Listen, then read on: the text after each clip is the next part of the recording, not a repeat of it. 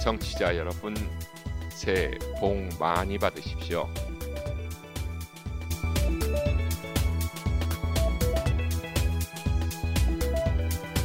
다사다난한 한 해를 보내면서 중국인들은 코로나 방역이 아직도 진행되고 있는 가운데 세 번째 춘지에 즉 설날을 맞이했습니다.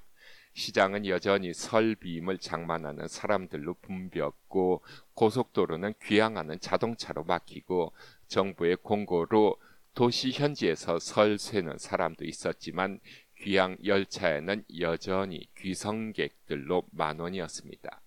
14억 중국인들은 설 전날 저녁에 먹는 단위엔판을 중요시 여깁니다. 도시에 나가 발전을 도모하는 젊은이들에게 이 단위연판은 한 가족에 속한다는 귀속감을 갖게 합니다. 마치 한국인들이 제사를 지내는 것과 맞먹는 행위입니다. 물론 중국인들도 제사를 지냅니다. 유교 전통에 의한 제사는 한국의 것과 별반 차이가 없습니다만 대추를 꽂은 음식이 많아 제사상의 빨간색이 유난히 눈에 띕니다. 제사를 지내고 단위엔반을 같이 먹고 이야기를 나누고 나면 나머지 시간에 대개 CCTV에서 방영하는 편지의 특별 프로를 같이 보게 됩니다. 14기인이 동시에 보는 이 프로는 전 세계에서 시청률이 가장 많아 연예인들에게는 등용문이면서 인기를 확인하는 무대로 여겨지고 있습니다. 모두가 튼지인 설을 쇠는 동안 베이징에서는 동계 올림픽에 참석하는 선수단이 입성하면서 활기를 띠고 있습니다.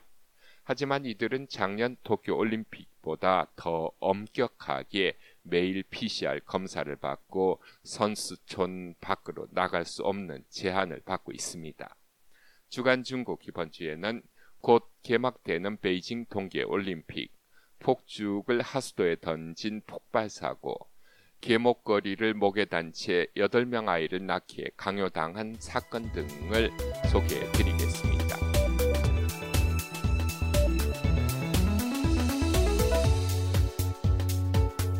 베이징 동계올림픽에 참가하는 선수들은 모두 출국 전에 그리고 베이징에 도착한 후 또 한 번의 PCR 검사를 받아 음성을 확인한 다음에야 선수촌에 입촌할 수 있습니다.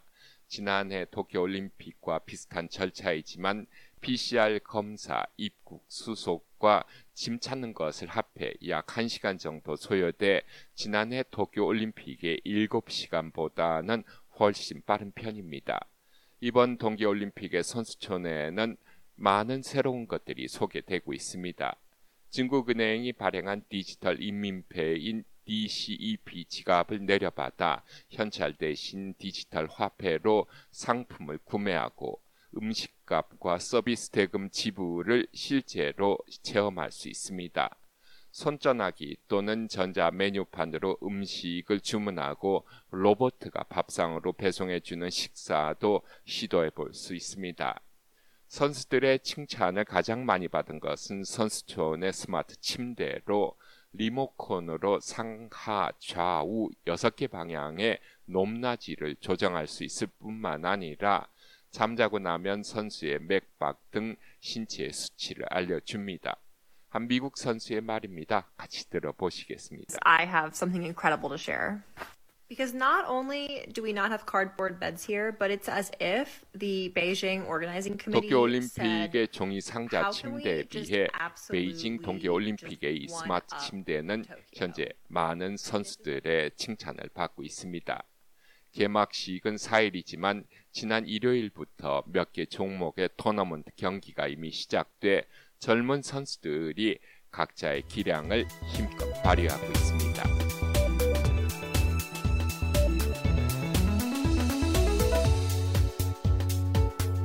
중국인들은 중대사가 발생하면 폭죽을 터뜨립니다.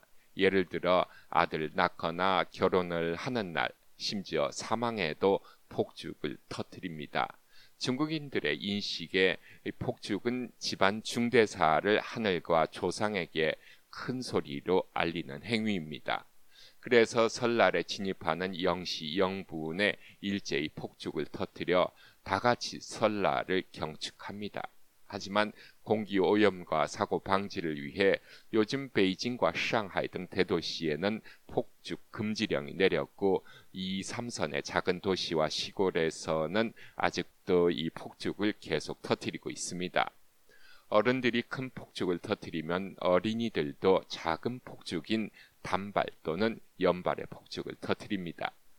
많은 남자 어린이들의 영원한 과제는 어떻게 하면 이 작은 폭죽으로 가장 큰 소리를 낼 수 있을까인데요. 얼마 전에 이 답을 찾은 것 같습니다.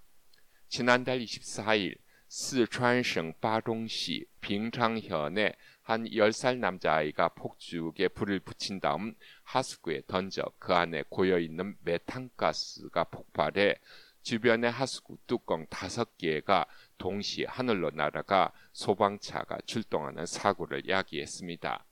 이 사고로 폭죽을 던진 어린이를 포함한 7사람이 부상을 당해 병원에 실려갔습니다.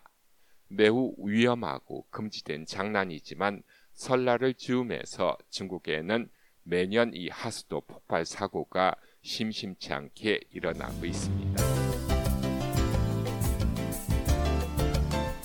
여러분께서는 지금 RFA 자유아시아 방송에서 전해드리는 주간 중국을 듣고 계십니다. 전기 자동차가 중국에서 인기를 얻고 대량으로 판매되면서 이번 설 연휴에 자신의 전기 자동차를 몰고 시골 고향으로 향하는 사람들이 많아졌습니다.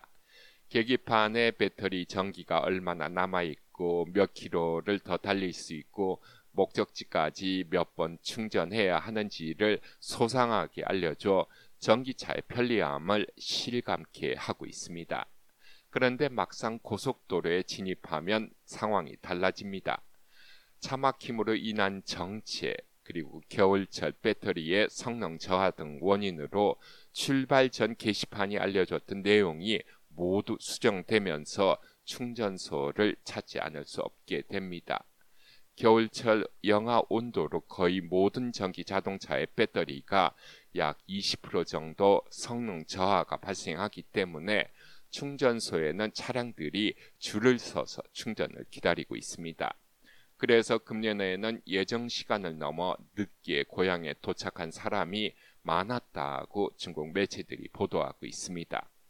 참고로 작년 연말까지 중국에는 약 300만 대의 전기 자동차가 등록돼 운영되고 있습니다.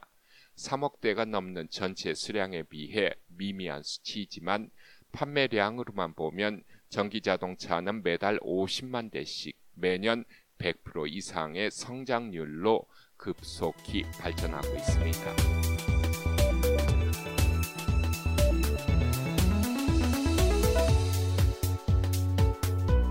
믿어지지 않는 동영상 하나가 지난주 중국의 인터넷 사회 연락망에 올라와 사람들의 분노를 자아냈습니다. 장수성 펑시엔 황口镇의 이 동모라는 56세 아저씨가 8명의 자녀와 같이 생활하고 있습니다. 막내가 겨우 2살로 이는 어느 자선 사업가가 그 지역을 방문했다 만난 상황으로 아이들의 엄마에 대해 물어보니까 화장실 옆에 작은 방을 가리킵니다. 그곳에 목에 개목걸이를 걸고 목줄의 다른 끝은 벽에 고정된 이 엄마는 지난 20여 년 동안 개처럼 취급당하면서 아이만 낳은 것입니다. 동영상을 찍은 사람이 옷과 먹을 것을 건네 주었지만 오랫동안 갇혀 있었던 관계로 이 엄마는 말을 할 수 없는 상황입니다. 정신질환을 앓고 아이들을 때리기 때문에 하는 수 없이 가두어 두었다고 하지만 심한 인권 유린으로 공안에 신고했습니다.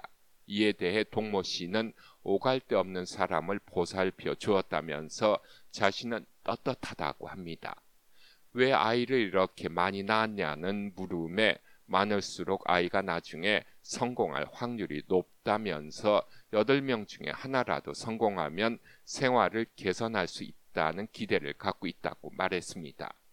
시저우시 당국이 조사에 착수하면서 이 엄마는 현재 부녀회의 보살핌을 받고 있습니다. 이에 대해 누리꾼들은 후앙거우镇 지방정부의 관리 소홀을 규탄하고 있습니다. 누리꾼들은 여전에 비슷한 사건을 비교하면서 이 엄마가 오래전에 유괴 당했거나 폭력에 의해 정신질환을 앓았을 것으로 의심하고 당국에 철저한 조사를 요구하고 있습니다.